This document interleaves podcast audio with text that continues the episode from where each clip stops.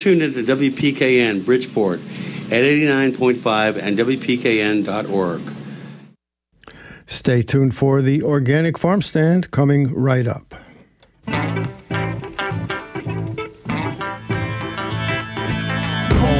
in the fields, and listen to the rice when the wind blows across the water. King harvest is surely come. I work the union, 'cause she's so good to me, and I'm bound to come out on top. That's where she said I should be.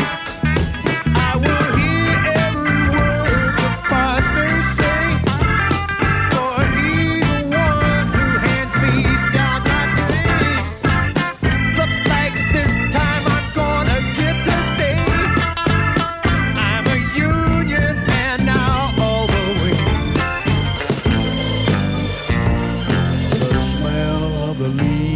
from the magnolia trees in the meadow. King harvest is surely come. A dry summer, then come fall, which I depend on most. Well, welcome to W P K N's Organic Farm Stand, which comes to you the first and third first first and third Thursdays of the month. Of each month, that's correct. I, I'm off to a uh, stumbling start here. well, and uh, that can be explained by the fact that I am Richard Hill, and I'm here with Miz Modlin. Yay! Laura Modlin is here. Where is Chris Ferrio? Um, where, oh, where? I think he's has... fishing today. Or working on his garden, one of the two. No, no, no, no, no. No, he's... He's, he's roaming the hills, uh... Uh, uh, uh, doing inventory someplace. That's, he is working, actually. Yeah, he's out there, out there. Well, he will have to soldier on without him, but we do have, to help us soldier through this uh, hour, Steve Munno from Massaro Farms. Steve, thank you so much for being here. Great to be here.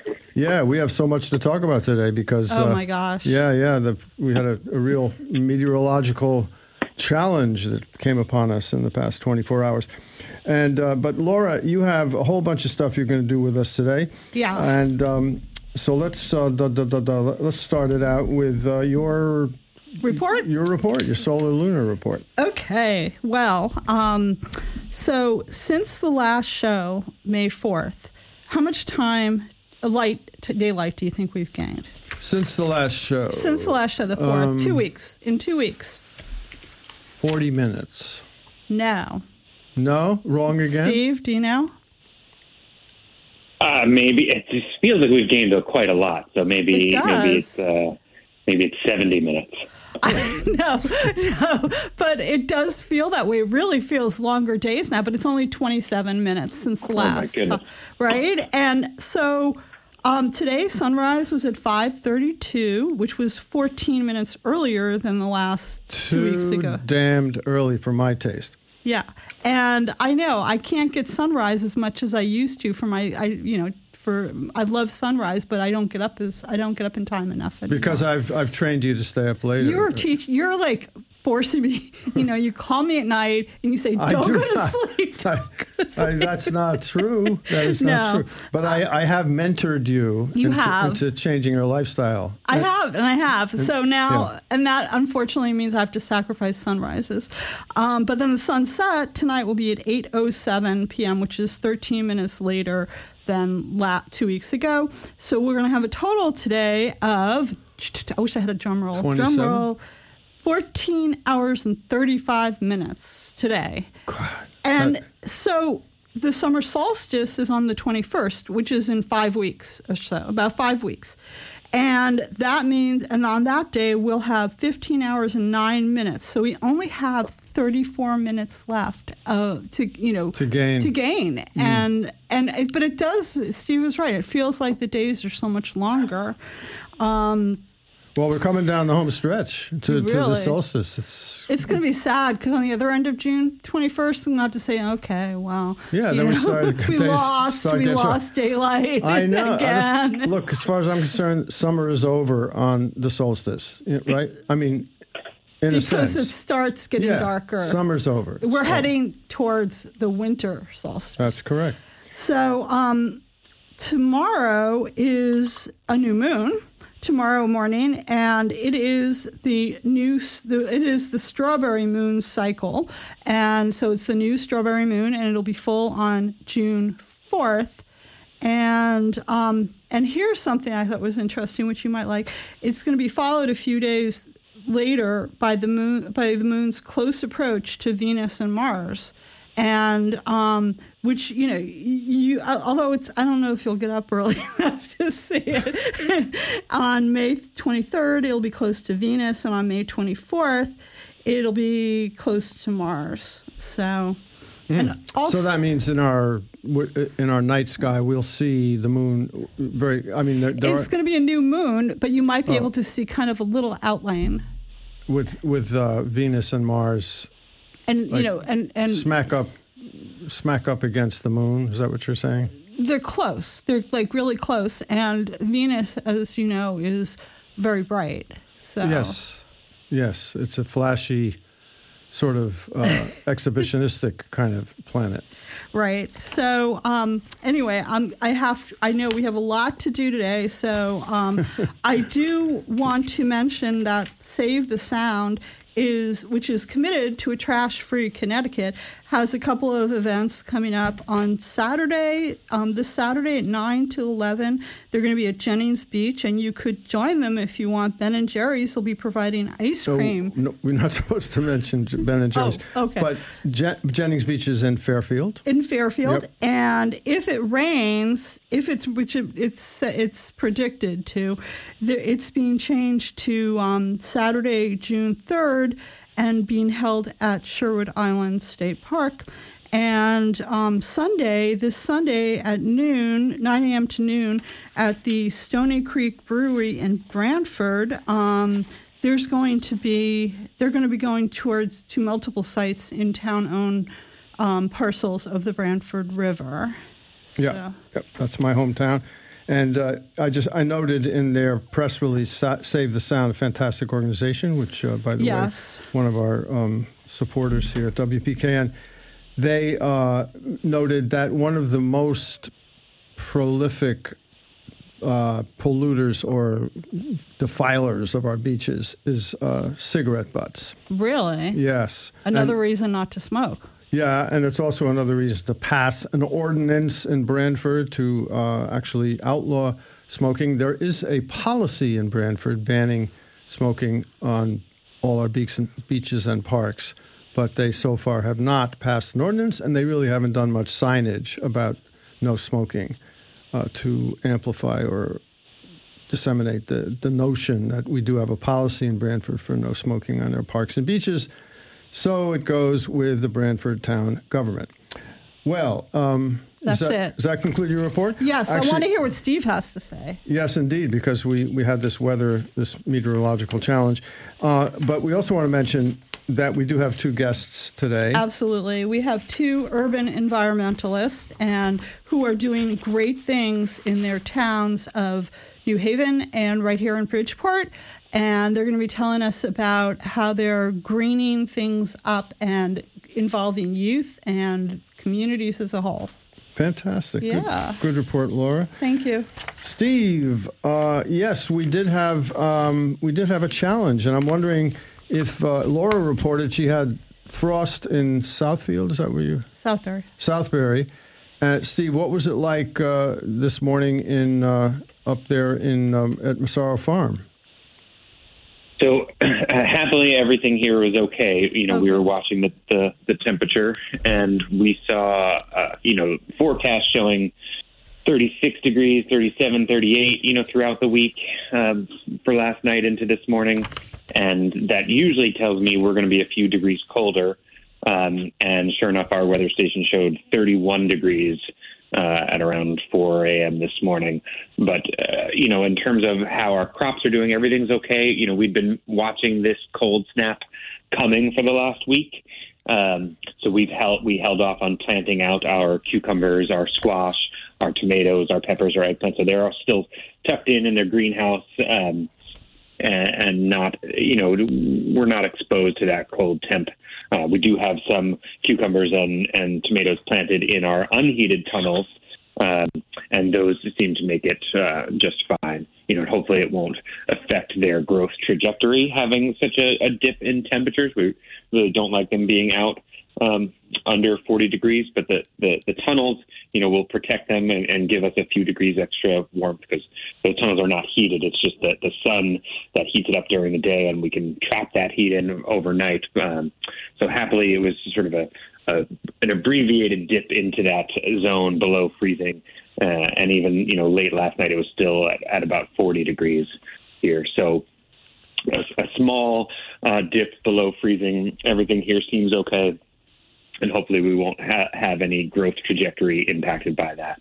But I know throughout the state, there were places where it got colder, and there's still some frost warnings uh, tonight in other places throughout the state, uh, though, though not here at Massaro and Woodbridge. We're looking at forty degrees, uh, forty-five degree lows tonight, um, and then some more warm weather coming our way after that. Mm. Okay, we made it through the uh, cr- crisis there. Uh, what, what? How much planting have you done outside? I mean, are there any crops that you're you actually already put out outdoors that are not so vulnerable to cold temperatures? Yeah, the, the stuff that's out there can, you know, I mean, we'd prefer it didn't get that cold, but it can handle it. We've we've got, you know, um, kale, broccoli, um, turnips, radishes, onions, scallions, lettuce, um, you know, a number of things out there that can handle it. Um, you know, happily, though we've had some warm spells, there's also been plenty of nights in the forties, so it's not a shocking dip. And because also it was such a brief dip, um, you know, hopefully it, it won't affect them as, as they grow too much. Um, you know, the other thing that happens here is it's quite windy. Um, so yeah. we use our tunnels a lot to, to, um, to keep things covered and protected a little bit more. Over the years, we've used less and less row cover out in the fields because of the wind. And yesterday was one of those days where we, we had, you know, steady winds at fifteen to twenty miles an hour throughout the day. Um, so trying to cover up would be pretty challenging for all of our crops that are already out there in the ground.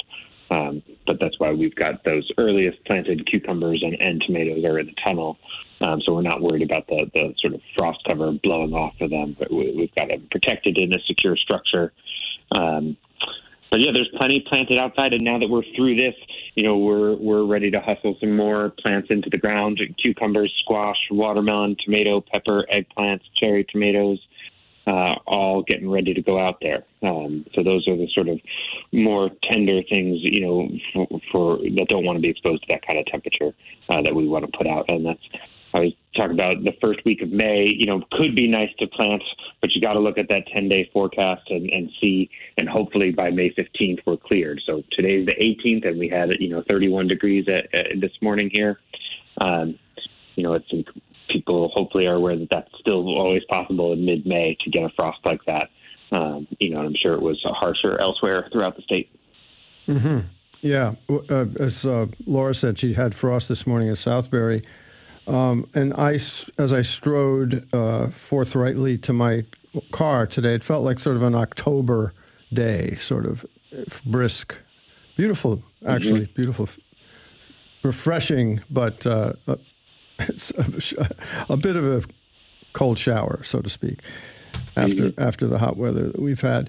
So, Steve, as we um, explore this uh, season, this planting season, what, what might our listeners be thinking about planting now uh, if they have either, I, I, I, I guess at this stage, is there anything that you would suggest in terms of actually starting from seeds at this point or from little seedlings?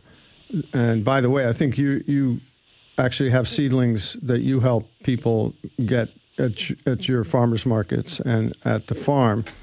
Um, what, but what, what do you suggest for people that are starting to plant now?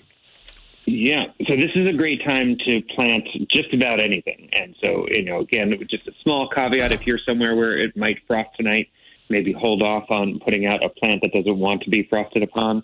Uh, but, you know, generally at this time, there's so much that can go into the ground either by seed or seedling. So um, you can put, you know, all sorts of greens directly in the ground, um, whether that's lettuce, arugula, spinach.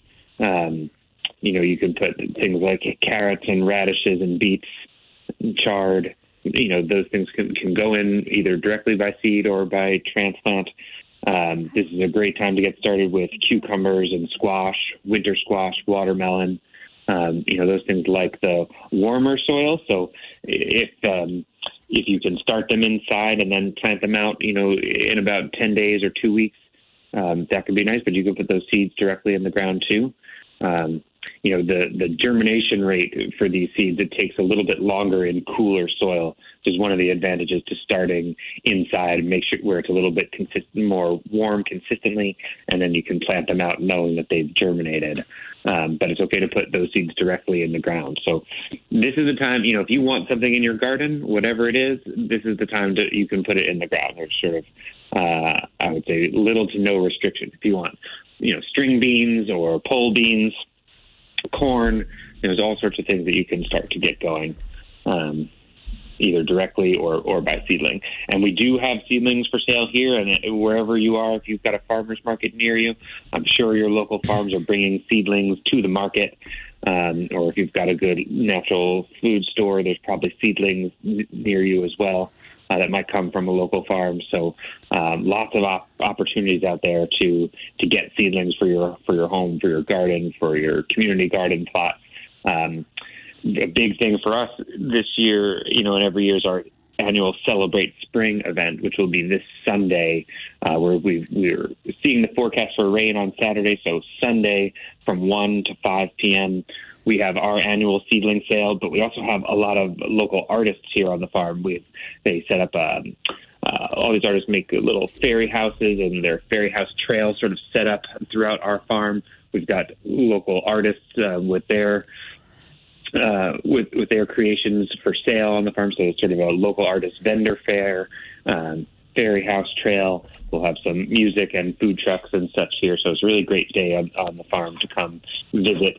Uh, and explore, pick up seedlings if you'd like, uh, support some local artists too. It's a free community event, uh, one p.m. to five p.m. here at Massaro Farm in Woodbridge. And that's, so, so that's what we're getting ready for, and Sunday. Uh, as well as all the planting and such. Sunday, yep, this Sunday, May twenty-first. Great. Sounds, ooh, sounds like we've got to put that on our calendars. And yeah. Just a reminder that Massaro Farm is a nonprofit organization, and it's, uh, you know, really intertwined with the community in many ways, and uh, the, this kind of event is sort of an, an exemplar of that. So um, I think uh, I, I do have more questions for you, Steve, but maybe we'll sort of integrate those into the conversation as we go along, because we do have an interesting program coming up. Yeah. Um, and uh, so why don't we get right on with our first guest, Laura? Okay, so first up we have Christina Smith. Um, she is the executive director of Groundwork Bridgeport. She's um, a native to, to Bridgeport who's lived and studied in many cities and returned to the city she was born in, wanting to be part of community development and making it a place people will love to be living. Well, um, yeah, we, we're s- certainly uh, delighted to have Christina with us today. Christina, how are you doing? And uh, tell us a little bit about your mission and what this is all about, planting trees in Bridgeport, but uh, trying to get the community involved in the process. Sure, uh, and thank you for having me. Um, so, yes, uh, this coming um, Sunday, uh, we are doing a free tree giveaway event as part of our overall tree programming. Uh, so I've been with the organization for the last seven years. Uh, Groundwork is focused on community revitalization, uh, mostly known for its kind of physical environment work, so that um, being tree plantings. Um, so our goal for this year is to plant two hundred trees, but as part of um, our tree programming this year, we're giving away one hundred trees with the first fifty happening this Sunday on the east side uh, from ten to one p.m. Um, at a Helen Street green space, which you can access using the address five fifty-three Helen Street. five fifty-three Helen Street. Is that what you said? Yes. Okay. Um, and tell us uh, how this uh, project uh, actually started, and it, it sounds quite uh, wonderful to, you know, the the idea of, of greening a city, uh, an inner city, or, you know, a, a, a, a, an environment that is basically uh, concrete and glass. How, how does this work? Tell us about the, a little so, bit about it. Yeah. A little bit more about Groundwork um, for context. So the organization was started just over twenty years ago, officially incorporated in nineteen ninety-nine, and it's based off of a model in the U K, actually, uh, where Groundwork start in post-industrial cities that, you know, had their former glory, but then industry moved, kind of leaving blight on the community in mm. terms of vacant space and brownfield land and things of that nature. So the goal of Groundwork was to go into um, these cities and help with revitalizing these vacant spaces into either green spaces or community gardens or anything just about, you know, removing that kind of eyesore potentially from the community. Um, in more recent years with things, you know, with climate change and discussions about the environment and, and environmental justice and ecological damage, um, and science is just knowing better about how um, natural processes contribute to, you know, a better earth. So trees helping with urban heat island and cleaning the air and helping with flood mitigation to a certain extent by absorbing water with their roots.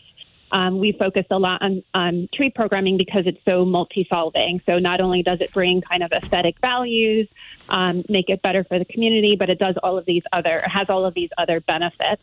Um, so over the last Over the last year, actually, I think we've raised via grants um, upwards of four hundred thousand dollars towards tree programming, um, both mostly for planting as well as for tree care. Because, of course, if you you know put the trees in the ground and you take all the nice pictures and then they're dead like a year later, they're not obviously serving any value.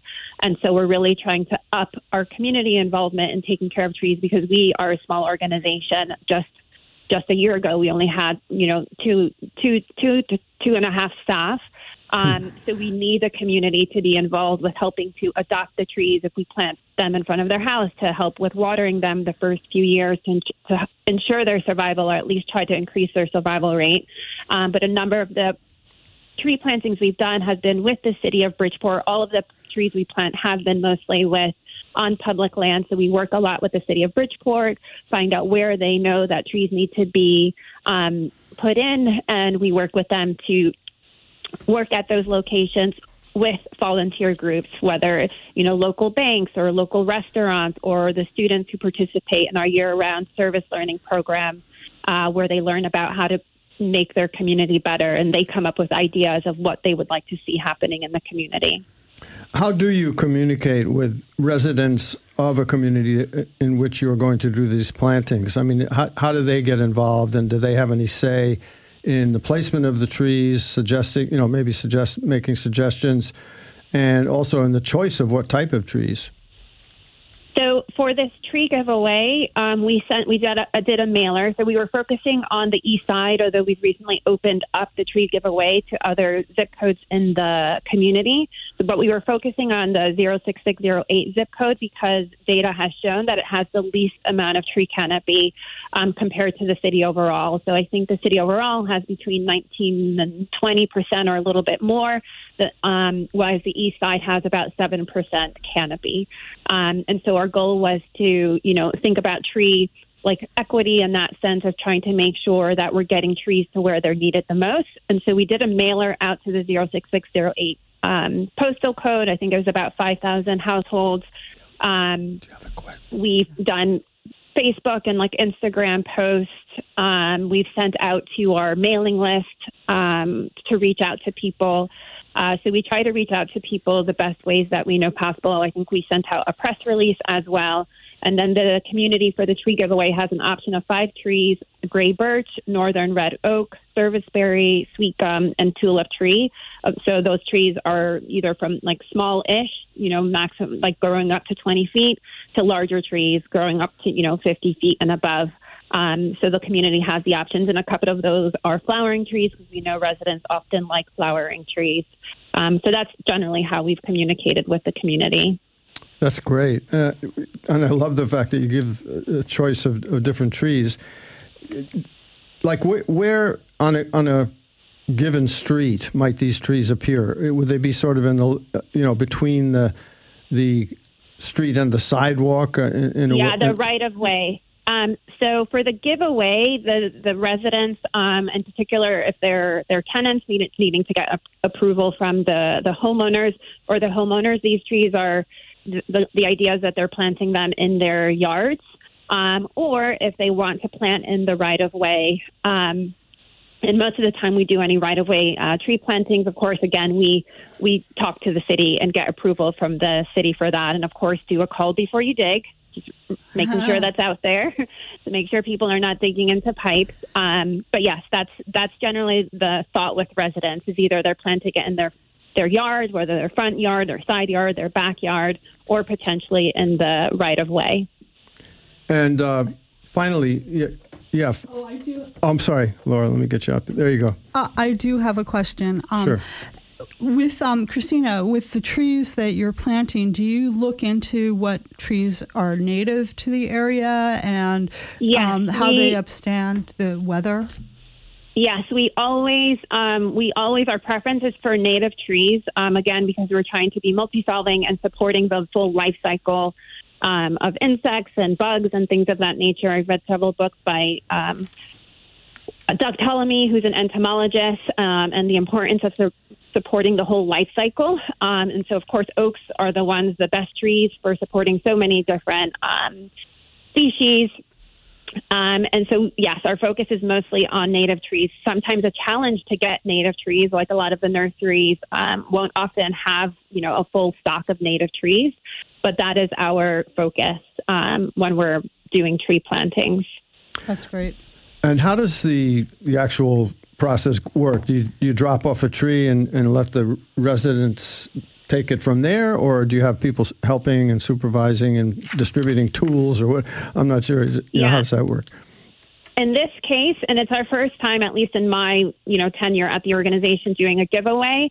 Um, the residents are to come and pick up trees at the site on Sunday, um, and then. We will be giving them some like guidance, um, like instructions, like handouts. Um, and I, I think, I can't remember if we're giving them some tools to, for them to help with um, knowing how to plant the tree at their yard. But also because it's the first time, because you're, you know, certain that maybe not everyone will have trees, we'll, we'll also give them the option of like, hey, if you need help with planting your tree, um, please reach out to us and we will come to your house to help you with the tree planting. Yeah, that's fantastic. And so is this, this is not the first time you've done this tree pl- planting project, is it? Tree planting, no. We do those routinely. We're doing another yeah. one tomorrow. We did a, a couple in the last two weeks. Um, but this is the first time we're doing the actual tree giveaway. So we're, oh, okay. we're learning as we go in this, mm-hmm. this process, working with. So this project was made possible with funding from the from T D Bank and the Arbor Day Foundation. Um, and so they're actually coming this weekend, both on Saturday and Sunday, to do filming of the, the giveaway. And there will be several T D Bank staff on Sunday helping with the distribution of the trees um, and also helping with potentially like doing some cleanup and stewardship work at the Helen Street space, um, which is, again, publicly owned land that we did some work on to kind of revitalize the space for the community. Well, we wish you really great luck with this project as you're launching it here for getting the community actually involved in uh, obtaining and planting these trees. Why don't you just give out the information one more time about where people can go, what they have to do to get, you know, participate in this? Great. So it's this coming Sunday, May twenty-first from ten a.m. to one p.m. Um, they can, residents can go to w w w dot g w b p t dot org and look on our events page um, to sign up there. Uh, but otherwise, if they just want to show up at the event, they can either go to the five fifty-three address, sorry, five fifty-three Helen Street address, or if they're driving, um, we use, they can use the address nine seventy Boston Avenue, which will take them to a parking lot right by the space where we will be distributing the trees. Wonderful. Well, thank you very much, Christina Smith, for telling us about uh, this wonderful project uh, Groundwork Bridgeport is implementing this weekend. And we wish you, again, great luck with this. Hope it goes well, and this is the first of many of these projects. Thank you, Christina. Thanks for having me. Yeah, great. Thank you so much for being with us. All right, bye. Bye-bye. Okay, and now moving right along. Yeah, we're doing well today. We really are keeping on track. Yeah, we're on schedule here. Yeah. Thank you, thank you, Steve, for standing by, and, and don't hesitate to pop in with any thoughts or questions on any of the things. Gladly. Okay, great.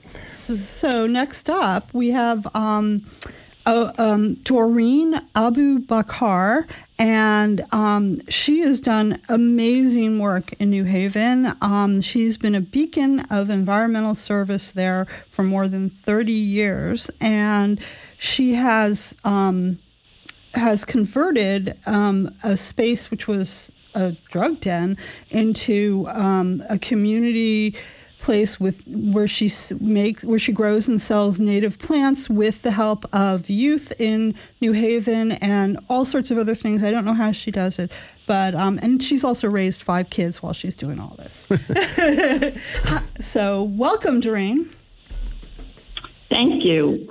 Yeah, for having me today. Fa- fantastic to have you. Well, I lived in New Haven for thirty years, and uh, I know there's uh, a challenge there to try to make that city green and beautiful for, for all residents of the city. Tell us how, uh, what inspired you to get involved in, in in making this project come to life in your in your area there? Um, it, it really was divine intervention. uh, basically, was walking in the area. I am a visionary. Um, I believe in people having a purpose, and in mine has been, in many different ways, seeing things that others can't see. Um, so I actually uh, went to Newhallville. Uh, I had a grant for parent engagement, and I was like, oh, where should I do this? Where should I bring this program? And I said to myself, well, it seemed that a lot of times there was a lot of negative things on the news, in the papers about what's going on in Newhallville. And I grew up on uh, Asylum Street, right next to Davenport Park, one block away from Congress Avenue. So let's just say I'm no stranger to uh, challenged neighborhoods. Um, but my mom owned a house, and I was a basketball player. So it, it, it was sort of all those things that made me feel like I could go into a neighborhood um, like this. Well, anyway, while walking down the street, I saw this big area. I didn't know at the time it was called a mud hole, and I didn't know it had all this um, negative um, things written about it in the nineties. But I saw a space that could lend itself to the people that ride the trail and the people that live in that community. For the people in the community, health and wellness. Um, the challenge of uh, health disparities uh, was the plight of the neighborhood. And then for the people who are riding the trail, they're riding to work, maybe to the Yale um, community, um, you know, and, and they're using it as transportation and or for health and leisure benefits. So right then and there, I saw a vision of an outdoor gym, a water fountain, a bicycle repair station, tables and chairs for people to sit down. And then what I was able to add to it first was just starting with community beautification. How do I get the community to start thinking about that they can actually transform this space? So that's how it started. Tell us about that space a little bit more. You, you're mentioning a trail. Are you talking about literally like a bike trail going through that area? Or? Oh, yes. It's the Farmington Canal Trail. Okay. Greenway goes from New Haven all the way to Massachusetts. And one of the main, the main area where it opens up to the community of New Haven is right there in this space that they call the mud hole. And what right is- there in Yeah. Yes. What does that space look like? I mean, is it was it completely sort of just like barren? Just, uh, just think of like an unkept green space with no fencing around it. You know how sometimes you ride by mm. a vacant lot? Yes. So, so this didn't have a fence around it. It was just a, a big, pretty good-sized space, considering what I was able to do with it, um, that was unkept mm-hmm. by both the the riders who just looked and said, oh, my goodness, look at all this, right, as they're going to work, and the neighborhood who's like, wow, whose space is that? Who's supposed to keep that up? Yes, I've seen a few of those in, in my many years in New Haven. But so, so how did you tackle this? It sounds like a pretty big project. How did you how did you implement it? How did you get it going? And what were some of the moving parts? I really started with just community beautification. I connected to U R I, and they gave us plants, of course. And we just started with the, the the the side rail of the trail. We started planting in there native plants that we were that we had received from U R I. We applied for a grant with the Urban Oasis with uh, Audubon Connecticut, and they gave us some uh, natives to put in there. And we just started beautifying the, the space. And what I found very exciting is that the first people that joined me in that were the young people. You can think about this neighborhood has seventy-five hundred people within a one-mile radius. Um, can I interrupt I, for a minute? What did you think brought all those young people to you? Because that could help other people, and you know, because involving the young people is very, very key. Well, you have to be committed to do it for one. That's where it starts. If you're doing it for show, if you're doing it for numbers, you can very well, um, you know, give up before you even uh, get established. In a neighborhood for over thirty years, it was the mud hole. It was a destitute space. There was nothing going on. So I started doing things in the space and invited others to join as they passed by. And, and the kids really gravitated to it because for all these years and for generations, there was nothing positive going on in this, in Newhallville, in the space, the whole community.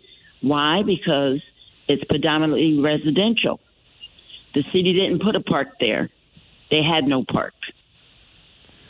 So let's start from the beginning.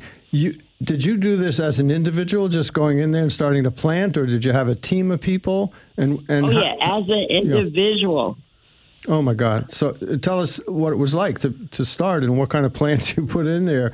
And, and what was the first, I, I can't, I'm trying to picture this. You, you, you know, you one person going in and just tackling this, this project.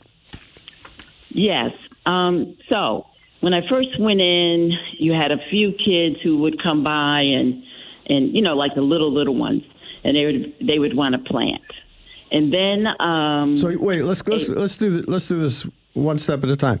You walked in there with some gardening tools and some plants, just yourself? Yes. Wow. That's, with the support of U R I. So uh, I took what is U R I? Advantage of the resources. It's Urban Resource Initiative. Okay. Um, they supply n- many neighborhoods with Um, plants to beautify uh, green spaces. In New Haven, we have quite a few friends of the park kind of people. But this wasn't a park. This was just a, a, a space. But yeah, they yeah. did support me uh, with the plants. We would do it once a week. And then they also gave us some tools. And then uh, some bikers. A bike group was um, there one day. Um cleaning up. They had decided to do a cleanup there. They had organized it, and I met them. I just happened to be there at that time and met the leader of that. His name was, his name is Aaron Good, and he has the uh, Friends of the Farmington Canal Trail group, and they were cleaning up the space. And so I went to them, and I said, hey, did you guys invite the neighborhood? And they all looked at me, and I was just like, okay. I said, well, when is the next time? Maybe we can plan it together, and I'll ask around in the neighborhood mm-hmm. for people to come out. Yeah. And so we did. And it was interesting that when we came back for the date that was planned by the both of us, more of the community was there than the bike group. Wow, nice going. That's pretty good. So you, and you... then I said there's only two reasons that that happened. One is sometimes we do things because we feel like we have to do it. Nobody wants to do it. But we didn't do our due diligence to even invite. Mm-hmm. And then the second thing is that, oh, okay, they got a person now that's going to help do something with that area. We, I don't need to go. This doesn't need to be my extra thing that I do. The community is going to do it. Right. So did you go like door to door to to tell people about this? Is that was that yes. part of it? Mm-hmm. Yeah, yeah. And and so how many people did you get uh, on that first day when, when you and the bikers all got together? It was really the handful of the young people who had been coming. Okay.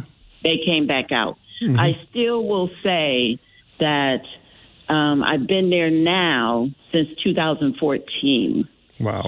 So it in that space, I had to prove that I'm there to stay because the neighborhood had not experienced for generations anybody. I mean, there was no nonprofit servicing that whole neighborhood of seventy-five hundred people. I mean, like, who was going in that neighborhood knocking on doors? Right. Right. And, you know, I um, from that, it, it really moved me during COVID time to... When I found out that, you know, uh, the health disparities was a big contributor to, you know, people maybe uh, being more, uh, um, what's the word, vulnerable to getting mm-hmm. COVID, I wanted to get that message out. So I sort of researched and Googled, and I found information in other states that were putting information out. And I was the first one through our organization in twenty twenty to send out a uh, door hanger, a da- uh, door hanger that gave people information about safety tips with COVID. And I uh, solicited other organizations that I knew were user-friendly to me and what we were trying to do in this neighborhood. And they all gave some funding and some support. And we had these door, we had a thousand door hangers printed. And then um, by then I had already started working with the high school students, young men, and we flyered uh, Newhallville with that information.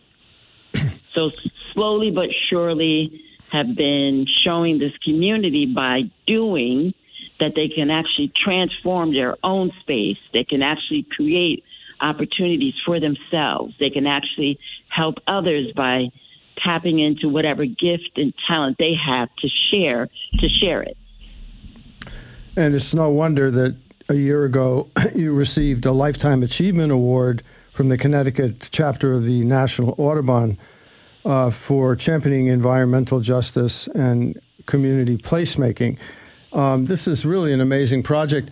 It's incredible to me, actually, that as you talk about the interface of the gardening project and the and the, I guess, greening of your neighborhood with the promotion of health justice along with environmental justice. I think that's really incredible how the two things sort of um, grew out of each other and uh, re- reinforced and, and I guess, what's the word? Uh, Strengthened. Uh, strengthened. Um, I, I'm looking for a gardening term here. Oh, cultivation? Uh, um, yeah, no, like, um, Steve, help me out here. What's I was going to say cultivation too, but.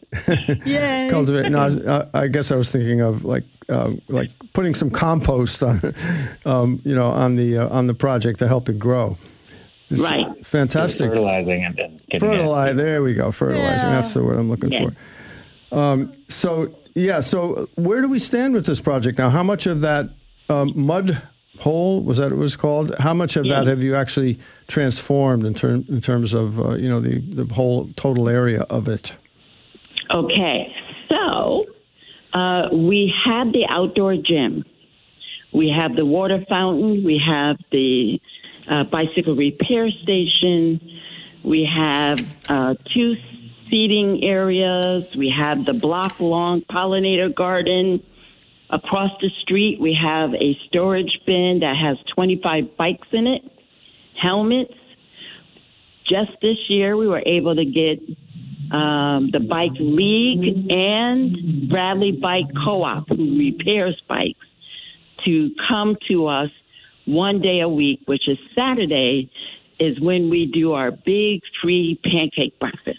Oh my God. So for the pancake breakfast, we're flagging down people to come over on their bikes, sitting with us, and for the neighborhood, for people that are looking for something to eat, they're coming by and sitting and talking and meeting people.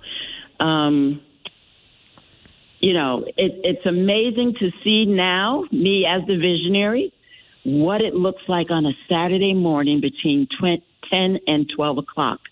We do all of our activities during that time so that a place that used to be barren, nothing going on but bad stuff, written about a drug den, like the young lady said. Now is a pancake breakfast. Now kids are riding bikes. Now we have a, we don't have a, a reading library, but what we have is something called a knowledge box, where we have purchased African American stories about who is and who was and the famous people for things that they've done and achieved. And we offer that as a reading tool for young people to take a book, new, free, read it, come back, do an oral report of what you read, and then getting a movie ticket. And this year, with the support of the city, we're adding to it that we will take them to the movies. So I have a movie run one day a week for those who are reading. Where do you go for the that part of it? Well, in the in the summer months, uh, the movie theater has a one dollar fifty day. Which which theater? Which uh, North Haven Cinema. Oh yeah, okay. And so we'll take advantage of seeing whatever movie it is for the week. I can't, it's hard for me to get wrap my brain around the, the immensity of what you've done. And you st- when this started, like about ten years ago? Mm-hmm. Mm, wow. And you've you've obviously had support from, as you said, the city of New Haven and the um, U R I, the Urban Renewal Initiative? Is that what it is? Yes, we we have now uh, a, a, a great partnership with so many organizations. Uh, what I love about the partnership is um, C P E N became a nonprofit in two thousand nineteen. I originally had done all that work just as a person wanting to give back, wanting to do something, and seeing the response and building on that. Uh, but in two thousand nineteen, we became a nonprofit, and at that time, now I had become a minority-led nonprofit. Not only that, but environmentalists. And so it was about um, my counterparts finding ways and accepting ways in which to engage with me, with me being the lead, me being the the lead con, uh, contact or connector to working with a diversity group of people. And so this has been great that now I can honestly say our partners are Audubon Connecticut, Connecticut Audubon. Our partner is Mamuckatuck Audubon. Save the Sound is a partner. The Kellogg Environmental Center is a partner. And I've been able to build um, Nature Conservancy is a partner. The Water Authority is a partner. So I've allowed a space for people to engage with me to get that experience themselves of what is, how do we work to to sort of transform even the work that we're doing to be more diversified. And so that's what I, I mean, this year I was asked to speak at Yale, asked to speak at Quinnipiac, you know, being asked to speak to the Euro, Euro, Unitarian Humanity Group. You know, people just interesting, like, not only have I done it, but now they're asking how. And yeah. I'm loving this because I think the answer is just do it. Can't be for numbers. Can't be that you're going to give up. Make sure that is something you really want to do because there's some learning on your side. You know, with the systemic racism, it has always been people thinking about what other people need, never asking the people. But if you go in and you stay there and you build something between yourself and the people, that's what I've done. It does sound like it all kind of grew from a molecule of you, one person going, starting to doing some planting, some kids coming around, and, you know, just their natural curiosity uh, leading them to getting, you know, getting their hands in the dirt and uh, participating in the project. And then next thing you know, you, you have this thing growing into a, a communi- community-wide engagement. And by the way, this C P E N that you've been referring to, can you tell us what that stands for? Yes, it is Community Placemaking Engagement Network. Mm, As mm. I started to do my asset map of Newhallville, I found out some things. One was that there were seventy-five hundred people, that a third of them are single moms with families. A third are seniors. And then the rest are in between. I found out that there's no library, no community center, no place for seventy-five hundred people to meet anywhere. I found out that there's no medical institution. This is a neighborhood that had been uh, uh, labeled as trauma-stricken. Nothing positive. But what they did have is they have the largest portion of the Farmington Canal Trail. Yeah. What they have is seventy-five hundred people in a one-mile radius. What they have is they're like one street over from this neighborhood, Southern Connecticut University. Albertus Magnus is in Newhallville, one block away from the Yale community. One block away from Science Park. Yeah. So, it, it, it, you, you, this has been created by design, that this little pocket remains to be a place that's in need of resources and services, but there's no connection for yeah. it. to the to the city. And so, you know, C P E N took it on to do. Now, the funding and all that that we get is not from, you know, a lot of the locals.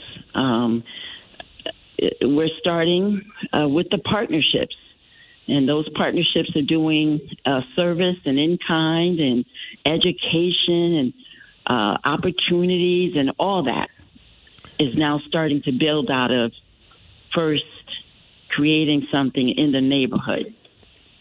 It's it's incredible. And our guest here is Doreen Abu Bakar, who is the uh, director, I guess, executive director of C P E N, Community Placemaking Engagement Network. Uh, Doreen, what an incredible story. I, I want to visit the park. I lived not far from Newhallville. I have friends who, who live there still now. And uh, I, I wonder, you know, how, it'd be great to, to have like a, just expose your project to, to more parts of the city so people can be as inspired as I feel right now. And I'm sure that uh, Laura and Steve also are, are quite amazed by this whole thing. Definitely. We're down, Absolutely amazing. Incredible. Yeah, we're down to our last minute. And uh, just last word from you, uh, Doreen, on this uh, this project and where you think you're going to go from here. And we literally do have sixty seconds. Okay. Well, anybody who wants to come visit us, we're at one thirty-three Hazel Street, H A Z E L Street. That is where our Urbanscapes Native Plant Nursery, that is the economic development piece that I've added to this whole project. where we actually grow and sell native plants. Saturdays, nine a.m. to twelve noon. Yes. All right. Doreen Abu Bakar, thank you so much for being with us today on the Organic Farm Stand. And good luck. We hope to meet you and see your, uh, your project in the you know in its uh, actual uh, ex- existence there in uh, in Newhallville in, in New Haven. Uh, my name is Richard Hill here with Laura Modlin, Steve Munno. Thank you so much. Thank again you, Doreen, for being on the farm. Great production work from Laura today, and uh, we'll talk to you all soon. A couple of weeks. Thank you. Organic love. This is the Gaiagram, environmental headlines from around a planet in crisis. Chicagoans enjoyed a welcome glimpse of summer this week, but is expecting a pneumonia front that is forecast across the region. The National Weather Service predicted the eighty-degree temperature at five p.m. would drop to fifty-nine degrees by seven p.m. The pneumonia front is a rare weather event exclusive to a specific part of the Midwest. Here in the Northeast, temperatures fell from the upper sixties to the low forties overnight. A stifling heat wave enveloping the Pacific Northwest and Western Canada is expected to expand this week, threatening more temperature records. Unusually warm conditions swept across the Northwest in recent days, with some locations seeing their first ninety-degree day of the warm season. Now, AccuWeather meteorologists warn that the summer-like conditions felt during the middle of May could stick around for a majority of the month. The weather map looks strongly reminiscent of late June twenty twenty-one, which produced a deadly excessive heat event in the Pacific Northwest. According to the National Weather Service, a deluge of rain in Denver metro area broke a record last Thursday afternoon, with the rainfall totals only expected to grow. As of Friday morning, almost three inches of rain were measured at Denver International Airport. That breaks a daily record last set in two thousand eleven. Asia remains in the grip of a blistering heat wave, with predictions from climate scientists that twenty twenty-three could be the world's hottest year. An anonymous sign ahead of the Northern Hemisphere summer, an emerging El Nino weather pattern is pushing the mercury to unprecedented levels to southern parts of the continent. Vietnam reported its highest ever temperature over the weekend, triggering power shortage warnings, while Laos also broke records. The Philippines cut classroom hours after the heat index reached the danger zone, reflecting the potentially deadly combination of heat and humidity. Spain is running out of water. After a long, painful drought, the country has been hit by an unusually early heat wave, evaporating even more of the blue gold it still has left in its reservoirs. While farmers fear for their survival, environmentalists say it's time for Europe's back garden to rethink how it uses and manages its increasingly scarce water supply. This spring, large blobs of sargassum, a kind of algae, have been washing ashore in southeast Florida. It looks bad and smells worse. As the golden algae decompose, they release hydrogen sulfide, a gas that reeks of rotten eggs. Florida and other regions of the Caribbean are used to influxes of sargassum in the spring and summer, but the invasions appear to be getting worse on average year over year. Many chemicals found in plastics are hazardous to human health and the environment, and environmental advocacy groups have long pushed for their elimination. The advocates scored a victory last week when parties in the Stockholm Convention, international treaty regulating hazardous pollutants, agreed to add three new chemicals to the list. The move is expected to safeguard people and the natural world. In the past two years, a viral disease has swept across much of the planet, and it's not COVID, but a type of avian flu. It's devastated the poultry industry in the U S, Europe, and elsewhere, sickening millions of farm birds, which either die from infection or are killed by farmers seeking to stem the spread. Oregon on Monday became the tenth state in the U S to ban polystyrene foam food containers, dealing another blow to a plastic whose chemical components have been linked to cancer and nervous system damage. Starting in twenty twenty-five, Oregon will ban the production, sale, and distribution of polystyrene foam cups and take-out food containers, as well as coolers and packing peanuts, anywhere in Oregon. It's part of a broader legislation effort in the Beaver State to replace single-use plastics with reusable alternatives. This was the Gaiagram, Environmental headlines from around a planet in crisis. W P K N programming is supported by Novamont, a Connecticut company, manufacturers of Mater-Bi, a family of completely biodegradable and compostable bioplastics which are being used to provide low environmental impact solutions for everyday products. More information is available at materbi dot com slash E N. Hi, this is Ian Hunter. You're listening to W P K N, Bridgeport, Connecticut, eighty-nine point five F M, listener-supported, community radio, streaming around the world on W P K N dot org.